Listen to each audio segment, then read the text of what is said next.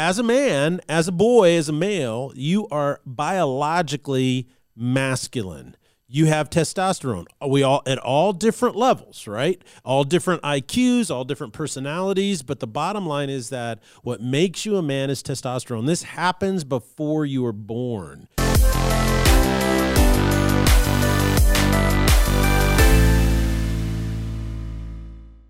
Ladies and gentlemen, welcome to the Salty Pastor Podcast, a podcast dedicated to helping you learn to grow your faith and your critical thinking skills.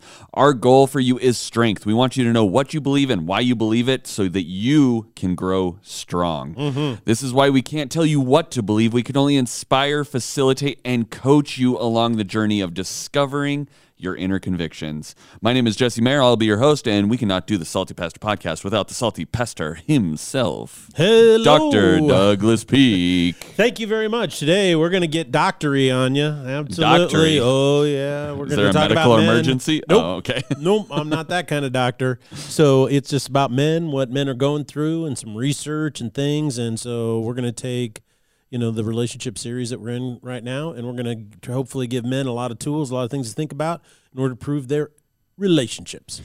Well, I love that we are in our series on relationships. Last week, we studied how re- unresolved conflict is one of the biggest toxins that undermine, undermine all relationships uh, friendships, dating relationships, marriages, business partnerships, parent child relationships. All the relationships in your life can be undermined by this um, toxic, unresolved conflict. We found seven practical steps to resolving conflict in Paul's teachings to the Ephesians in chapter 4. And then this week, we've been revisiting those seven practical steps in resolving conflict found in Ephesians 4 and how they specifically apply to men in particular. So, what thoughts have you for us today, Dr. Douglas Peak? Oh, today it's all about Fight Club. You know, Fight Club. Fight Are we Club. fighting? Yes, men. You're taking me on a tornado of uh, different feelings today. Yes, all kinds of stuff. Fight Club. It's all about fight. A man, a man becomes a man when he discovers the battle that he must fight. And so I've always called this Fight Club for all men. When you take responsibility for yourself, you start to realize, wow, I'm in a battle and I need to fight to win. And one of the biggest areas you need to fight for is uh, the health of your own soul, you know, the redemption of your soul. And uh, because if you're not at peace with yourself, you can't be at peace with anyone else. And men, your relationships are more important to you than you could ever imagine. God created you in his image, and part of that image is relational. And so, whether you know it or not, even though you might be interested more in things and people, your relationships are critical to the health of your soul. The first relationship that needs to heal your soul is the one with Jesus through redemption. What that does is that allows you to uh, restore the relationship with yourself so you know who you really are as a man. And then, of course, that transforms all your relationships around you. Uh, this is really, really important. Uh, all research shows out there across the board that if you want to be successful in life, just in life in general, how, whatever markers you use, you have to have good, long lasting relationships. Uh, get married and then stay married. Keep lifelong friends. You don't have to have thousands of friends or whatever, but you do need to have some friends and keep those friends. If you can't keep friends, if you have zero friends and you can't keep it, then there's something going on in your soul that you need to resolve. If you, all research says this, if you want to live longer, particularly if you're a 50 year old man or older, uh, invest in your marriage if you're married, uh, invest in your friendships. One of the things that's really fascinating is that there's a lot of guys who think, man, I've been in like, I've lived in this one place for 25 years. I built a business. I'm ready to cash out and I'm going to go live in Belize or I want to go live here. And then they get up and they go down there and then their health starts to fail. And what they found is that what happens in your retirement, the thing that actually helps you be the healthiest is that you stay in your existing friend networks. So you have all these friends, you spend more time with them, you start doing more. Now find a weekender in Belize or you Right. know uh, a two month or three month place to go, but maintain those friendships. Your marriage. Men who have been married a long time and stay married after they retire live the longest. So what happens is you're in a fight for this to know this and to live this way to reap the harvest of this in your own life because the world in which you lived is filled with distraction. It entices you for selfish ambition. It uses its own your own passions uh, against you. It has busyness just constantly inundating you. And all of these things undermine the notion that wow my friends are important and I need to keep them so men really need to fight for their souls and what's best for their souls Right. as well. Why do they have to fight for it? Like, why doesn't this just come naturally? why why is it all have to be a struggle? Why does it have to be so hard? Yeah, you know, some some guys have said, "Why can't it be like my sex drive?" You know, I went to puberty and it was there. It was there and it was going. I didn't ask for it; it just happened. Why can't this be that way? Well, some might call it a conspiracy. Some might call it the spirit of this world, which is the devil. Uh, I'm not sure it really matters where it comes from, but I think it's absolutely a walk in the park, Kazansky, to prove that the agenda among all the cultural elites in our society today is to eliminate men as men. Now, as a man, as a boy, as a male, you are biologically masculine.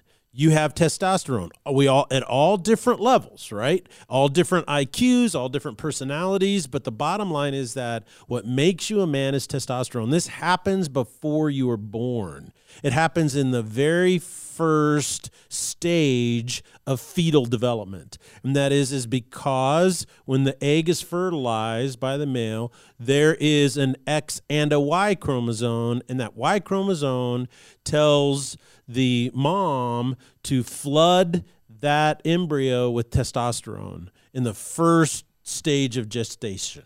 So, and then it happens again right before you're born, and then it happens throughout your life. And the big, the biggest time where it really affects you is in puberty. Right. And that's really important to understand is that testosterone has some very specific impacts and influences you as a male. First and foremost, it will make you physically stronger than women. Now, when you're in the fourth grade and you're eight or nine years old, you and the girls are the same height. You weigh the same. You can run almost the same speed on the playground and play tag and stuff like that. But when puberty hits and your body is flooded with testosterone, you start filling out, you put on muscle mass, and you are pound for pound stronger than females. As a, I mean, this is a general thing. So the other thing it does is it causes you to be more of a risk taker. So this is why girls a lot of times uh, are you know safe, but boys are doing crazy things. Let's jump off that cliff. Let's you know jump onto that train. Let's leap over this thing. How high can my bicycle flip? And you know what I'm saying? It's generally by 98% of the time boys who are trying to figure out how to do all these crazy risk taking things. Now, it also does something else to you as a male. It makes you more assertive, it makes you more aggressive, and I mean this as opposed to being passive. And passivity in males is often learned, okay? And it's learned in your family of origin, and it's learned predominantly today through the public education system. We'll talk about that more later. But because you have testosterone as a male, you're more prone to being protective. You'll, you want to protect uh, your things. You want to protect the people that you're close to, right? Right. Uh, testosterone causes you to think more categorically. Instead of thinking it all together and once, you tend to think more categorically. I can think and focus on this thing until I solve this problem, then I can move on to the next one. It allows you to have greater 3D rendering in your own mind. You can see things in 3D and look at them from different perspectives. And so, in essence, it makes you more interested in things than in people. So it's kind of a common thing. Now, in order for these are things that testosterone does to a male, right? Well, in order for the cultural elite's position that gender is a social contract, uh, construct, which we've talked about before under the Frankfurt school of social theory. It's a part of critical race theory in a different form. It's a real big part of the transgenderism debate. Uh, it's really this notion that there is zero difference between men and women as a gender, and they can go back and forth however they want to identify. So, in order to do that, in order to prove and live and breathe gender as a social construct, you have to remove all of these differences that testosterone creates within males. You have to remove the notion that sex is bifurcated, you know, it's binary. There's a male and a female. You have to remove that.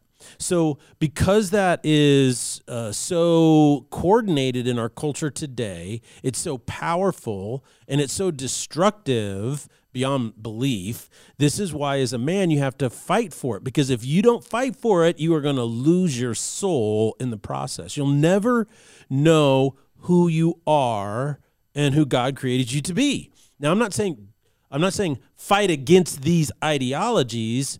As a man, you need to fight for something, right? And what you need to fight for, let your fight be for yourself and your soul and the way your soul was intended to be. So our audience members um, tend to like proof and evidence. yes, they do. Um, and it's one of the hallmarks of our salty pastor experience. So give us some proof, Pastor, of these things that you're claiming, because that's where the proof's in the pudding is a Proof phrase is that in the pudding. Okay. I don't know where that came from, but it's a re- it's a thing that is said. Well, I'll tell you this. Uh, this is where I go all doctory on everyone. Okay. So uh, here's some here's some research that's been done and some different things. I'm going to cover as much as I can based on the time we have. So uh, who is noticing that this is going on and that this is a coordinated effort among the elitists in our society? Well, the Concerned Women for America. They wrote, based on a research study, they wrote, despite the overwhelming evidence that boys ought to be allowed to be boys, efforts to make little boys more feminine have become part of the national culture and accepted policy. So there's policy to feminize boy boys. Formal efforts can be traced to the passage in 1994 of the Gender Equity in Education Act.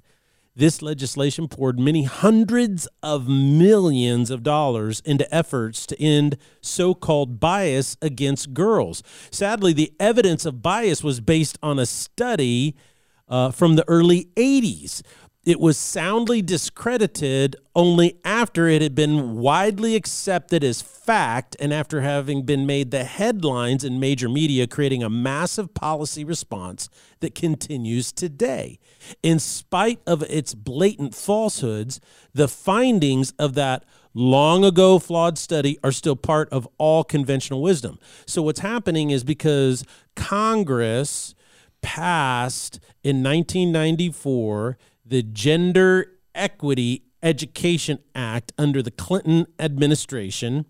This legislation is basically set the, the thing. It was funded by hundreds of millions of dollars. And this is where all the curriculums in the public education system have adopted everything from their discipline policies to how to structure a classroom, the behavioral requirements for boys in classrooms, educational requirements for boys in classrooms. Here, here's another uh, research study out there, and that is, is that in our classrooms today, girls are thriving and boys are falling further and further behind. The biggest places where boys fall behind is in reading and writing.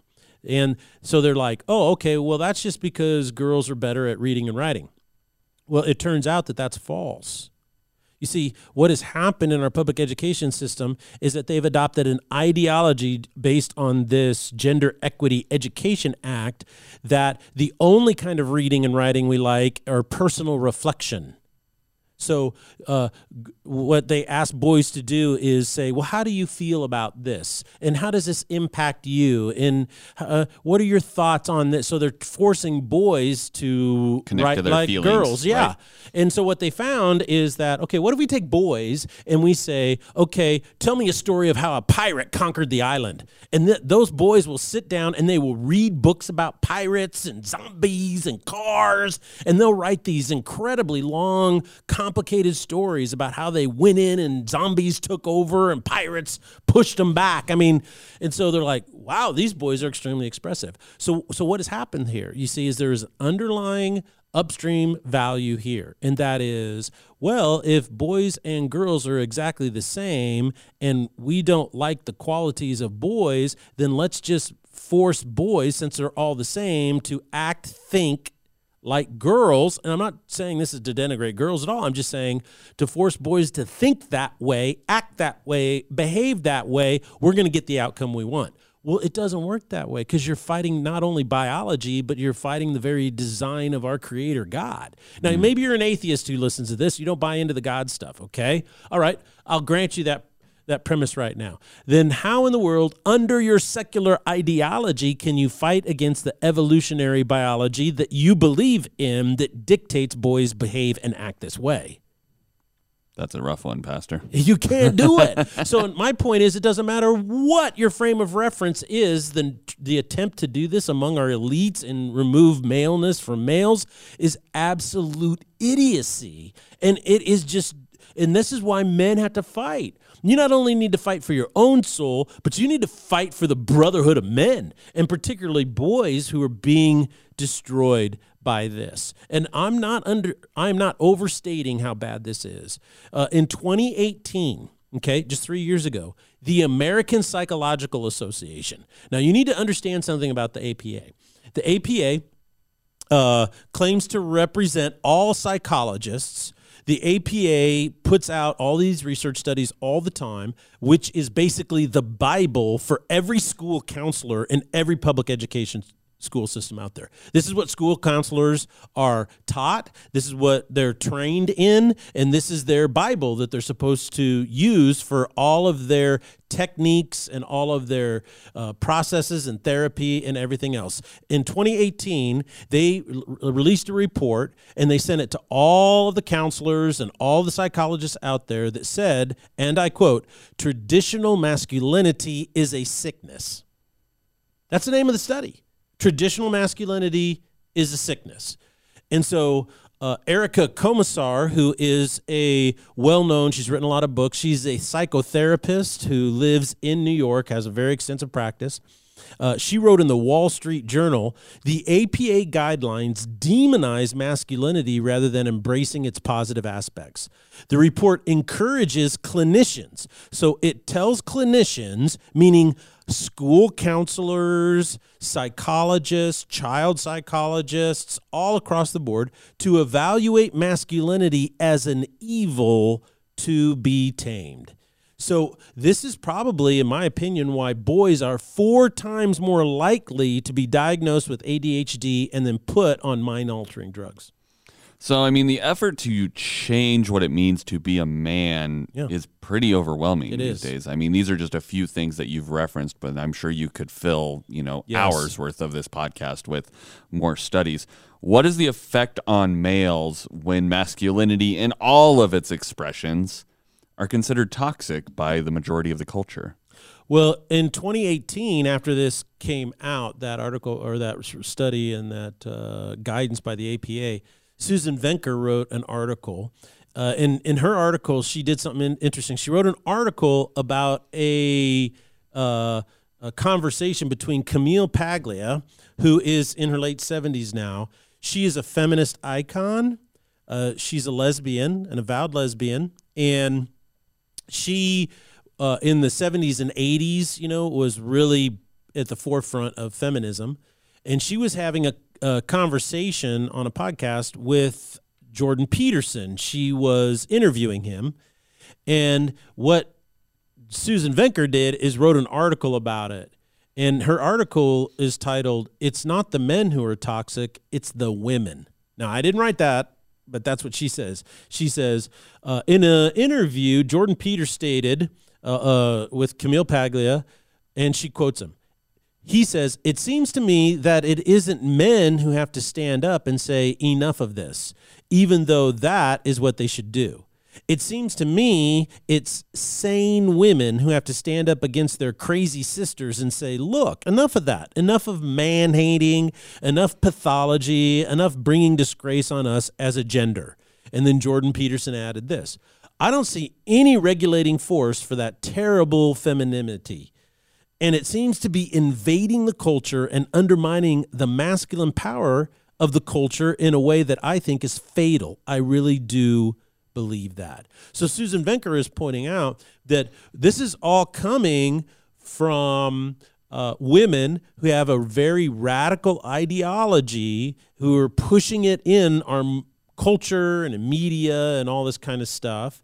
And uh, I think that we see it, and kids are raised on this today. They're raised on it. Um, there's a, now I'll even get personal here, and that is uh, my wife likes to every once in a while watch a few different shows. She started watching this show, you know, with uh, uh, this gal named Queen Latifah right? I know Queen Latifah. You know? Yes. Okay. Uh, cultural reference. You got Yes, that. So on it. she's on this thing called the Equalizer, you know, and she goes out there and she's an ex, you know, this, I don't know, maybe a Like an assassin or a spy military or or something. something, like that. Yeah, Yeah, yeah. Worked for CIA, and now she's out there helping good people. Oh, I love that, you know, and I love. But one of the funny things that I always just crack up about that is she gets in fights with these these guys. Now, if you're a woman who's been highly trained, you know, and something like that, and you're fighting a guy who is untrained and doesn't know anything, you stand a really good chance. Yes. But if you're fighting other guys who've been trained, the truth of the matter is, and I don't mean to insult anybody, you don't stand a chance. You really don't. As a matter of fact, the UFC has a huge problem right now because there is a male, and this male is identified as a female, and he is now trying to fight female UFC fighters. And he fought one of the top, I believe it was five female UFC fighters, and she said it was the worst experience of her life. She says, I've been hit so many times that when this guy who says he's a girl hit me, I've never been hit like that in my life. And mm-hmm. so even if you're a male who takes estrogen to, you know, get rid of some of your testosterone, the bottom is you have more muscle mass. The muscle mass that you have is more powerful. Your bone structure is stronger, all because of the years of testosterone that started when you were an embryo at 5 days old or however long Right. in your mother's womb. And so there's I always laugh at those shows because I'm like, yeah, well the greatest equalizer for every female is what? A handgun.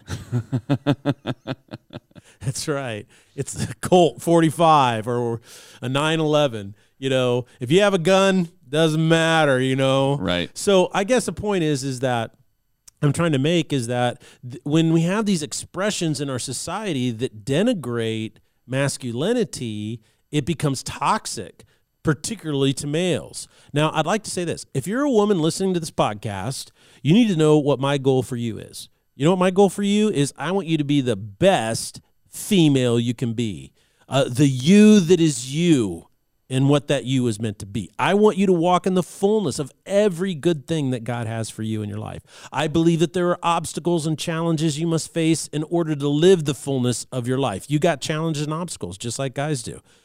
But feminist theory and feminist ideology is built on a false premise. Therefore, feminism and feminist ideology is a trap. It is not the path to fullness. It is feminist ideology that is seeking to eliminate maleness from our society. The most common phrase in feminist theory is the male patriarchy, right? This is the premise that all the problems in the world that women face are because there is a overwhelming male patriarchy. Well, where did they get this thought from? They got it from the Frankfurt School of Social Theory. The connection is not just a correlation, it is causal, meaning it comes directly for that. All relationships are power structures. This is Marxist ideology. A hundred percent.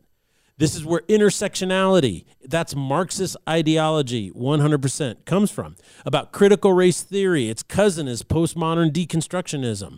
So this happens over and over. And this Well, is, I, I think that any any style of of ideology that says you can only be the best you by putting somebody else down or tearing someone else down inherently has flaws and that's what we're seeing them Yes. we're, we're seeing the most of right Yeah, now right absolutely. between whether it's uh, uh, the racism issues or feminism issues or whatever, Yes. they're all operating under this assumption that in order for you to be strong, you must tear down and make this other group small, Right. which may or may not have happened to your demographic in the past.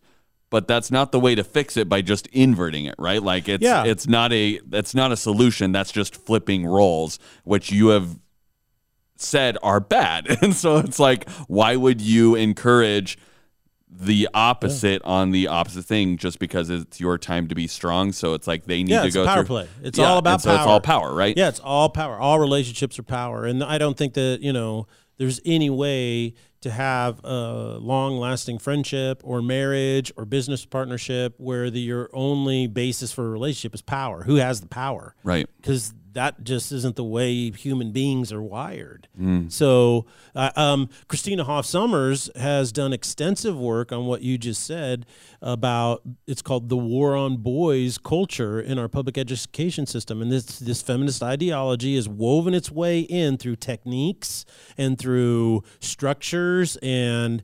Uh, no one will stand up and say, "Well, we want to teach feminist ideology in schools." They don't say that, right? Right. What they do though is they structure everything to reinforce these underlying values. You see, their upstream is feminist ideology, their downstream is public educational techniques that are based on research studies that are paid for and designed with people with feminist Marxist ideologies. And so it just feeds itself. And Christina Hoff Sommers says boys are incredibly wounded by this. As a matter of fact, uh, about I think it was probably eight years ago, I was talking to a young couple, and they had a teacher here in the Boise School District in the elementary school who said, "Your boy is just too hard to handle for me." And we, I want him to go be checked out by a psychologist. Well, why? Is he saying bad things? No. Is he? Does he not listen to you when you give him command? No. Well, what's wrong? He won't sit still in class, and my so he's disrupting my class. And he goes, well, why would he do that? Well, I think he has ADHD and he needs to be on Ritalin. And they said, we're not putting our son, who's a boy, on Ritalin, you know, so he'll sit still in class. We're not going to do that. And she replied, the teacher said this, well, if he's going to be in my class, he's going to be on Ritalin. So she was demanding that he be Yeah. on a prescription drug to, Yeah. So to because, receive an education. Yeah. See, that's control. And, and that's where this ideology leads to is that these boys, just because they can't sit still, well, what she wants is she wants a class of perfect angels that sit there and don't move. That is dehumanizing. That is control. You want sheep. You don't want kids to grow up and learn how to think for themselves. You don't want them to be courageous. You don't want them to have strong character. You don't want them to be virtuous. You want to control them. And so now, does that mean all teachers are bad? No. But I'll tell you what, a lot of teachers in elementary school think that way because the nomenclature of the elementary school is in order to have a really good class, what we have to do is we have to have absolute peace and control. I go, well, I'll tell you what, that is not good for boys, especially when you eliminate PE, you eliminate playground time, you eliminate games, you eliminate sports, you eliminate all these things. They're seeing these, you know, drastic increases in, uh, you know, energy in these Yeah. kids, and they can't figure out why. But they're eliminating all the physical activity out of their lives, and so they're like, "Why won't you sit still?" You know, you had your three and a half minutes of playtime. Why can't Yeah. you just sit still for So- eight hours? For eight hours, yeah. And so I think that that's really important to understand. If you're a young man today, right now, who is dealing with anxiety or you're dealing with depression, a lack of ambition, maybe you are addicted to pornography, maybe you have an inability to build a, a loving relationship with a girl, maybe you're fearful of commitment that you can't get a job and stick with it or go to school and finish the course. I, I don't know, whatever it is that maybe you as a young man are dealing with. I would like you to consider the fact that it's not all your fault you get these tendencies honestly. And you get them from a culture that is trying to remove the masculinity from your maleness and to convince you that anything masculine is toxic when it's not. But I am here as your salty pastor to tell you this is your wake up call. I'm the voice crying in the wilderness for you. I will blast the trumpet as clearly as I can. And I say, Awake, O sleeper, arise from the dead. You were created by God to be a male. That means you're a man. Now get up, go, discover your masculine soul. Go be the man that God is calling you to be. You need to fight for it because your culture has zero answers for you on what it means to be a man. Don't listen to them, don't buy into the deception from them. Embrace truth, and that begins with knowing God and being at peace with Him so you can be at peace with yourself because only then and then only will you fight for your soul in a way that brings victory.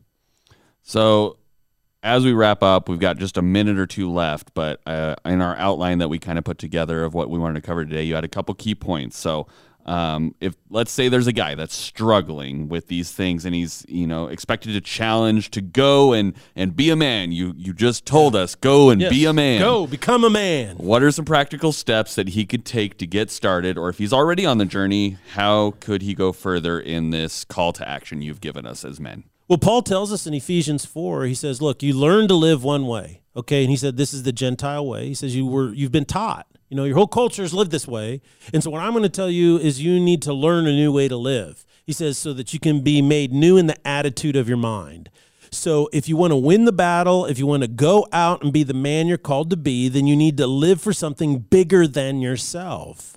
I'm not saying go out and and throw trash cans around and protest or burn things down. What I'm saying is you need to find the noblest of causes, find the greatest virtues, the most righteous mission, and that is Jesus and his kingdom. You find that, then what's going to happen is you're going to be able to stand up straight, put your chin up and your shoulders back, and face this chaotic, deceptive, weird, broken world. And the very first thing you're going to need to do to start this journey is Paul says right after he says this new attitude of the mind, you must put away falsehoods. And so what we have to do is put away falsehoods. John Eldredge in his uh, book uh, Wild at Heart, and then he, Beautiful Outlaw, and he has a bunch of others. He he does a boot camp that we use this curriculum every year here at Foothills for all the men. And we try to go up in the mountains and we go through this curriculum. And one of his most important work in that weekend is he talks about agreements. And an agreement is something that happened to you as a boy, right? Somebody says something, and what they say ha- means, well, you'll never be a man. You don't measure up. You're not enough. We don't respect you. And for some reason, we agree with that. And then we carry that agreement. And that agreement is what stops us. And that's a falsehood that we have to dispense with. So, this is one of the falsehoods that Paul talks about in Ephesians chapter 4. He says, lay aside all falsehoods. So, this is one of those falsehoods that you have to lay aside. So, we're going to do more work on this. We don't have time to really go into it that deep. I'm going to be preaching on it this Sunday, and I'm just basically going to break every rule of preaching, guys. So, I want you to be there because we're going to talk about how not to be that guy. not to be that guy. And then next week we're talking about how not to be that gal. So ladies, Yeah. if you're like, man, he's really harping on the guys, but I'm learning some stuff about guys, the, the we're flipping the the script next week, and we're going to be talking about gals. So thank yes. you guys so much for joining us. We really appreciate your um, tuning in every week to learn more, to dive deeper into your faith and your way of thinking, and to really challenge yourself to understand what you believe and what you know. So, thank you guys so much for joining us. We'll see you here on Sunday in beautiful Boise, Idaho. Blessings.